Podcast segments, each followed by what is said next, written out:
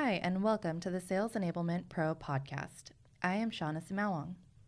Sales enablement is a constantly evolving space, and we are here to help professionals stay up to date on the latest trends and best practices so they can be more effective in their jobs.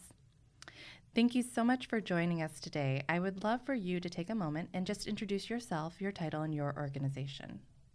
I usually introduce myself by saying that I'm a salesperson at my core you know, I started as so many do, um, setting appointments for for salespeople, which um, is a tough job, but a great kind of foundational place, I think, for any sales career to begin. I deeply, truly love what I do in sales enablement. I work both for, you know, very large um, tech companies, software companies, as well as very small startups, um, and have enjoyed every every aspect of it. Um, and sales enablement, you know, I think we've just kind of scratched the surface in terms of, of what we can do and what we can bring to business from a strategic and value add standpoint. And I couldn't be any more excited um, to see what the next 10 years brings.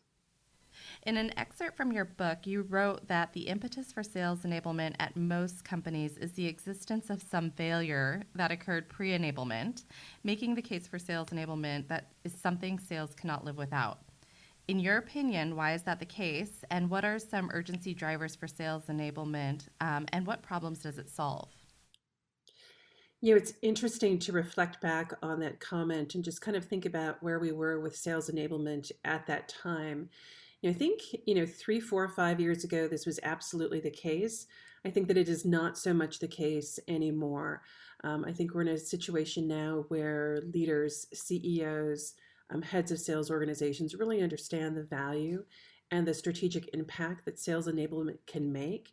And you know, where most of us who work in sales understand that that pain is a huge driver for for many decisions, including you know buying decisions and org structure decisions and, and where you invest your money internally um, within your company.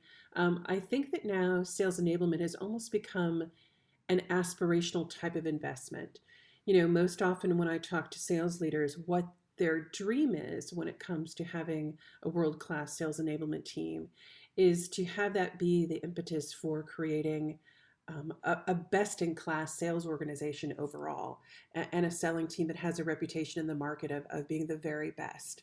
Um, and so I think we've come a really long way in the last couple of years. Absolutely, absolutely, we have. What would you say are the problems that sales enablement, though, is responsible for today? It's such a different way of, of looking at it than how I, I normally approach it. It is the same set of problems that you'll see any sales leader trying to solve. So it's, you know, how do I hire and retain the best people? How do I drive productivity? Um, how do I make sure that our, our culture is, is maintained and enhanced through everything that we're doing? How do we make sure that you know our best salespeople continue to choose us as the place to work year after year after year? Um, all of those things are a part of, of what sales enablement is responsible for. And so you really need to kind of look at it from a very human point of view you know and and that's why the the sales persona is so important i think it's it's tougher for folks coming from, say, a marketing or, or, or product type of background to lean into a, a, sales enablement role because the persona is not as familiar to them. Now, I will say that there are some folks that just kind of were meant to be in, in sales and um, they, they finally find their home in sales enablement. But you know, really embracing that persona and kind of understanding how a salesperson thinks, behaves, breathes, acts, all of that becomes a, an incredibly important part for you know, how you approach delivering a successful sales enablement program. And, and then if you kind of bring that all back to the bigger picture, there will always be more to do than you have time or resources to tackle. Um, so it's making sure that you focus on the things that the business is focused on. So that the initiatives that sit at the um, chief revenue officer level um, are the ones that you put most of your time and energy into. There are going to be some baseline deliverables um, and things that you have to have in place kind of for everything else to work. Um, but focus on focus on the broader initiatives, the one that the company is placing their big bets on, and make sure that from an enablement standpoint, you're doing everything to make those successful. um, and it, it will all work out the way that it's supposed to.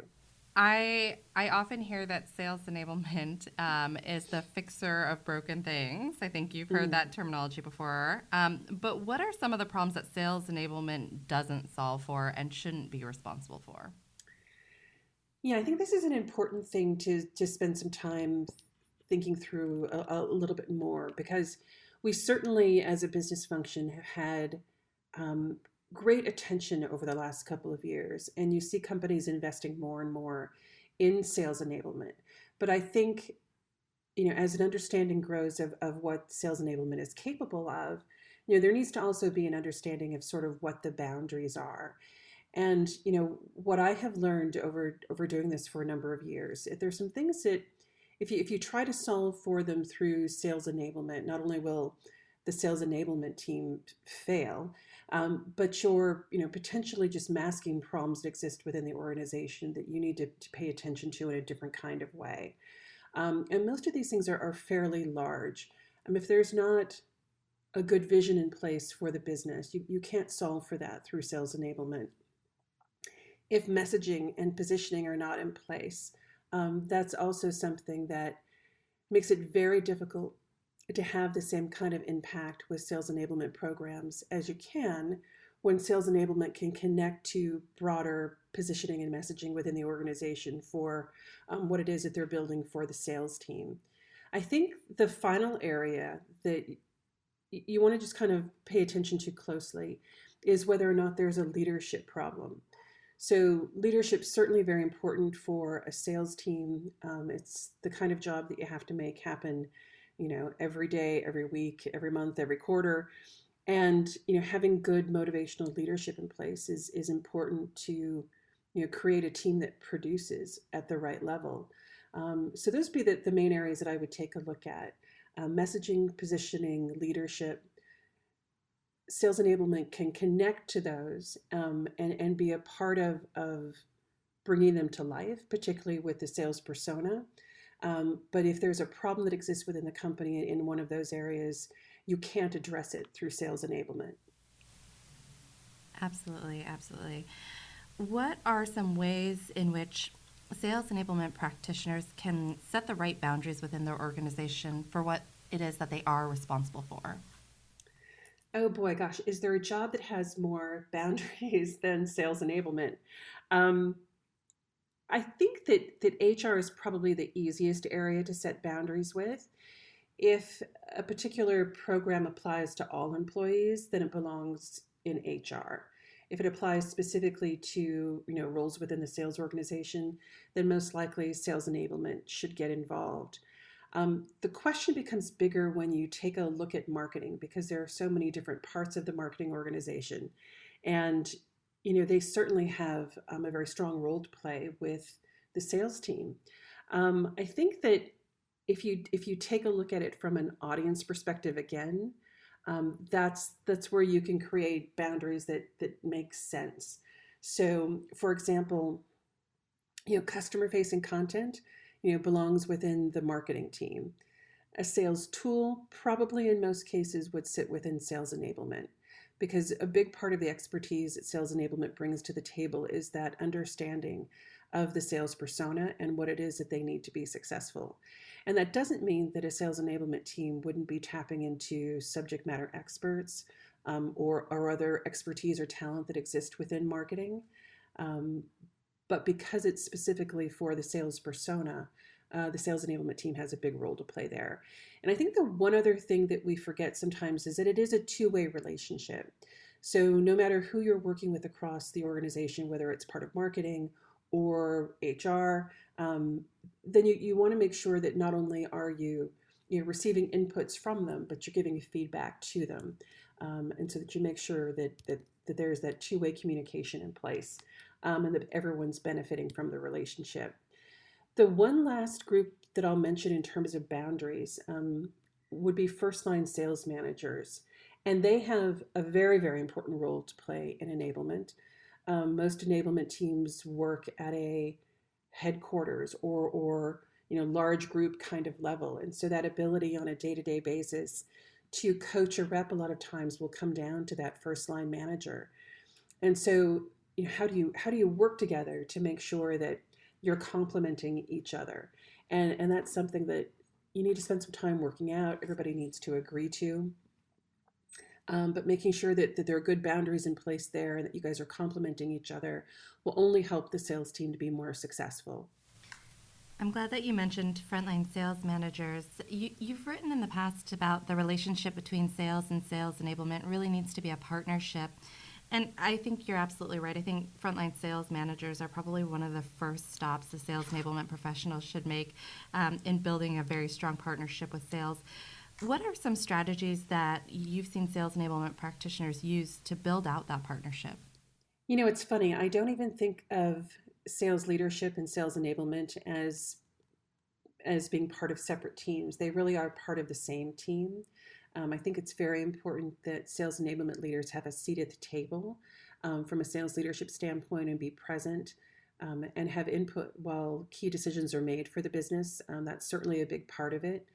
Um, there's also kind of a, a mindset that an enablement team needs to have you know, ideally you've got folks on your team, and it may not be everyone, um, but certainly, you know, those that work most closely with field leadership, having some experience in their past, carrying a quota, having worked in the field, um, having sales in their background really, really helps out a great deal. Um, I think about some folks that have worked for me in the past, and you know, they, they could have stayed in sales careers, but they just truly love that experience that has how do we operationalize this on a, on a grander level and being part of something like that and so they end up being drawn into sales enablement but they very much have you know the same kind of thought process and motivation um, and and way of existing and solving problems as folks that carry a quota out in the field. So i think that kind of like-mindedness plays a big role. And then it's really about you know helping them be more effective at their jobs and making their jobs easier in a lot of ways. So you know we, we take the skills that they already have um, invest in them and, and make them better at what they do. Um, most sales leaders are great and and receptive to that kind of coaching because that's how they got to where they are today you know they worked with with other individuals and and learned how to fine tune their craft um, and, and sales truly is a profession, and there's a lot of craft involved in, in being really good at it. And so, if you can approach it with that mindset um, and, and really be oriented towards setting them up to be successful, I, I think you're most of the way there. And then it's about good old fashioned, you know, process and content and reinforcement um, and metrics, of course. Absolutely, absolutely. Must prove the value. Now, you alluded to this a little bit, but I want to I want to highlight it because I think it's important. You mentioned the importance of a sales enablement practitioner, you know, having potentially had a past experience carrying quota, and You've also mentioned kind of sales empathy in the past. So, why, from your perspective, is it important for sales enablement practitioners to have sales empathy? Sure. I think we've all been in a place where sales is seen almost as a necessary evil. I have to say, I, I see that less and less, and, and, perhaps I'm just so embedded now within sales organizations that that is less common. Um, but it is it's a, it's a tough job, and I, I think that if you are not doing it, you don't really realize what it is like to, you know, to have that career in sales. Um, the job doesn't happen to you. You have to keep making it happen no matter how awesome you were last quarter, you have to, you know, start all over again and, and make it happen this quarter. And very few jobs um, out there in the world are like this. And we all know if you're if you're a great salesperson, you are rewarded well for it. And and that's why I think if you were to ask 10 people in a room if they wanted to take on a sales job, you'd find maybe one out of 10 that would really lean into something like that. And so I, I, know when I've built teams in the past and hired people into sales enablement, one of the things that I think is is critically important um, is to have you know real respect for sales as a profession, and to approach everything that they do from that standpoint. Um, and I think it makes all the difference in the world. Absolutely. On that on that same note, what else do you look for when you're hiring people mm. into enablement roles, um, both from within the organization and externally? Yeah, this can be a tough one. And if, if I were to point to maybe one thing that is that is holding back um, development of, of sales enablement and, and companies really being able to invest heavily in this area is that there is not yet, although I think that there will be, there is not yet deep bench strength of individuals out there with true modern sales enablement experience. And so, you know, it, many times when you're looking to fill roles, you kind of have to broaden your horizons. You know, it's not just as simple as posting, you know, we're looking for someone with three to five years of sales enablement experience in this particular space. And you're, you're not filling a sales enablement role the same way that you would a sales ops role, for, for example. Um, couple of things that I, I, think are really important. And I think a lot of these are, are soft skill oriented. So I, I look for people who are charming. And I, I know that sounds like an odd word, but certainly because of the cross functional nature of the work, that ability to work with all types of people, to work across teams and do it in a very effective way, um, having having a warmth and a charm and a graciousness um, comes in handy.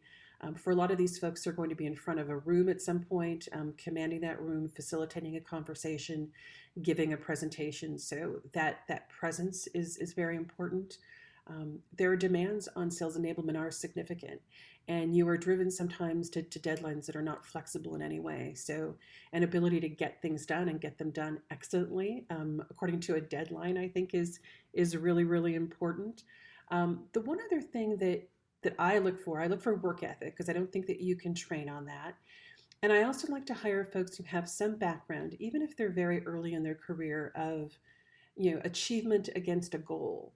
So it doesn't necessarily have to be a sales goal. It could be something else. It could be something in sports or something they did through their academic career. But just just looking for someone with that kind of orientation um, they're sort of naturally more inclined to understand what sales enablement needs to bring to the table. And so, given that that there's not a strong, solid bench of sales enablement mm. practitioners with, as you referred to as modern experience, which I'd love to circle back on in, yeah. in just a minute. Um, how then do you go about ensuring that the sales enablement professionals that you bring into the organization themselves get trained and ramped um, and have a place to kind of share best practices with regard to sales enablement? You know, that's such a great question. And I think it's very much um, a cobbler's children kind of story. I'm trying to think back for the last last few teams that I've built in sales enablement. Um, if we truly were able to invest a, a lot um, in their personal development. And I think the answer is probably no. Um, we do from a from a sales enablement standpoint we do rehearse a lot and we do prepare. And and perhaps you know that can bleed a little bit over into the personal development side of things.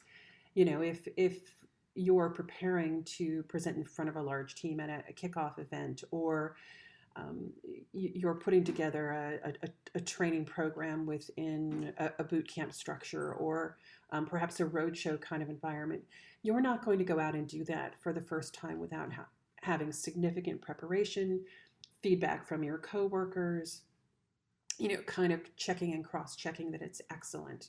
Um, and I think through that, um, there is a development component for sales enablement. You know, the other thing that I would point to, if you're if you're working with outside vendors, you know, a lot of the time there is certification or train the trainer opportunities that come along. Um, and I've had folks on my team really take advantage of those and, and be able to bring you know, knowledge and skill sets and IP into their organizations um, and then take that along with them as they progress in their career. So, from your perspective, how should the success of sales enablement be measured? What are some of the core KPIs that you think sales enablement should be held accountable for within an organization? You know, I think the simplest answer to that is bookings and revenue it's just as simple as that. Is the company achieving against its goals or not? Are they meeting or exceeding quota? Um, now, you want to break down a little bit more than that, of course. Looking at, at RAMP, I, I do think is important. Um, and what I like to see there are what I refer to as, as leading indicators, which tie to pipeline. You know, can this new salesperson that you brought on board after being you know, th- through all of the training that they receive as a, as a new salesperson at your company, Can they create pipeline? Can they advance pipeline? Um, how long does it take to get them to their first deal? Those are all metrics that you want to track. And ideally, you want to see that normalized over a series of hires so that you've got a sense that, you know, if we bring, let's say, 10 new salespeople into the organization, we know that they're going to perform at X level. And that's really powerful for an organization. It's such an investment for a company to hire salespeople and SEs and channel folks and SDRs and all of the different large group teams that you'll bring into um, a, a, tech organization, which is what most, most of my um, experience has been around. You, you want to have some predictability around their success. You want to know that the training that you're giving them and the people that you're bringing into the company are, are set up to be successful. But that's you know that's that's only one piece of it. That's the onboarding piece. Um, where I hope that we'll get to, and I think think that we're not quite there yet as as an enablement function, um, but I'd love to to see us moving into what I almost refer to as personalized enablement. So you think about what people talk about with personalized medicine. If we were able to, through a series of metrics, um, really kind of tap into where an individual sales rep or even a first line manager is at a particular point in their career and marry that to the right enablement kind of think of it as, as just in time type of enablement for you know what they're specifically needing to learn um, and and serve that up that, to them in a way that kind of moves them along that learning curve and see it have an impact um, I think that's potentially a very exciting place for enablement in the future. We're not quite there yet, but but I think it's coming. I, I think you're right. I, I, would love to hear from you. Where do you think the gaps exist between getting us mm. from where we are today to that nirvana state? yeah. Well, I don't, I don't know if we'll ever get completely to nirvana, but I think we can certainly get closer. Um, I th- data is one of the pieces that that is that we struggle with, and I think all companies struggle with getting you know complete actionable data if i've learned anything over the last couple of years is that a, a, it's hard to get you know clean good data but also for a company to be able to tell the story from from the data that they have and figure out the the action around that. That's also an, an area that's a challenge. I think that ai will help us with that. Um, and then when you look at how enablement teams are staffed today most of them are woefully understaffed. You know they can do sort of the the headquarters level things maybe the larger events like a kickoff or or a roadshow. Um, they can you know, do the onboarding piece and maybe build out a little bit of content but when you start looking at something like personalized enablement that takes a, a greater degree of attention or a different kind of approach more of a bottoms up approach if you will to making sure that you know you're looking at the these folks as individuals as opposed to just sort of you know large groups of, people that need to go through a set of training. And so you know one of the areas is just making that investment and understanding that your organization needs that and that it will have value. Um, but you really just need to test it. You know salespeople and sales leaders make decisions quickly. And and so i think if we can get to the to a place where we prove it through a pilot type of format um, you'll see it grow from there. Absolutely. I have to admit, this is a little bit of a tangent question, but but related. You referenced being kind of understaffed or under resourced. Mm-hmm. we get that question a lot. What is the, in your perspective, the appropriate ratio for staffing a sales enablement team? So I think a, a ratio model, unfortunately, doesn't fit enablement. I wish that it did because it would make it so much easier. I, look at it more as, as a relationship model. So you, you have to have certain functions covered. You know, look at look at the roles that you have that have more than say 10 people in them in your organization. And so you have to have staffing to cover those personas. You have to have coverage for sales, coverage for technical teams, for partners, for first line managers, for sales development reps. Those tend to be the, the fairly large groups um, within the organization. And depending on the number of people in each of those roles and the depth of the enablement needed, you may need more than one person. So, for example, you know, technical enablement tends to be, you know, very detailed. So it's quite common to have, you know, multiple people that need to support that persona. Um, and then you need some back office or operational staff. You know, you'll have technology and systems, um, communications, logistics are all a big part of enablement. So you need a team to to work on that. Oftentimes, as you get bigger, you need a content person or two or three, um, possibly a designer to make sure that the material that you're putting together is packaged well. And that right there is is just for a headquarters team. And if you if you get to that, you know, bottoms up model that I was describing a, a little bit earlier, then I think what you need to do is to put enablement folks in place to partner with the leaders that you have in the field. So if you have, let's say for a larger company, you have an East Coast, a Central, and a West Coast leader, they probably need um, an enablement person that aligns to them. Same thing with your head of EMEA, your head of APAC. You kind of see where I'm going with this. Absolutely. No, I think that that is very helpful. Um, for a lot of the folks that are just getting started building out their teams and trying to understand sure, or they're structure. a team of one mm-hmm. or two, and uh, they're trying to do it all, which is tough. Yeah. What would you say is the best way for for a lean team, a lean sales enablement mm. team, to really get executive support and buy-in to support their initiatives, um, not necessarily only from a staffing standpoint, but um, often even from a budget standpoint? If I think back to sort of the early days um, when I was first starting out in enablement, I had a lot of passion around this. I was working for a fairly large company. Um, and in that situation, it was a look, I, I, I see I see a hole or, or an opportunity that exists within you know how we're going to market around this particular product here's here's an idea that i have for solving it would you sponsor me in, in running a pilot and i was able to get you know a yes on what i think was a $20000 project at that time. And we ran the pilot. We had great success with it. It it birthed probably you know 10 other projects just like that. And opened up the door for more enablement.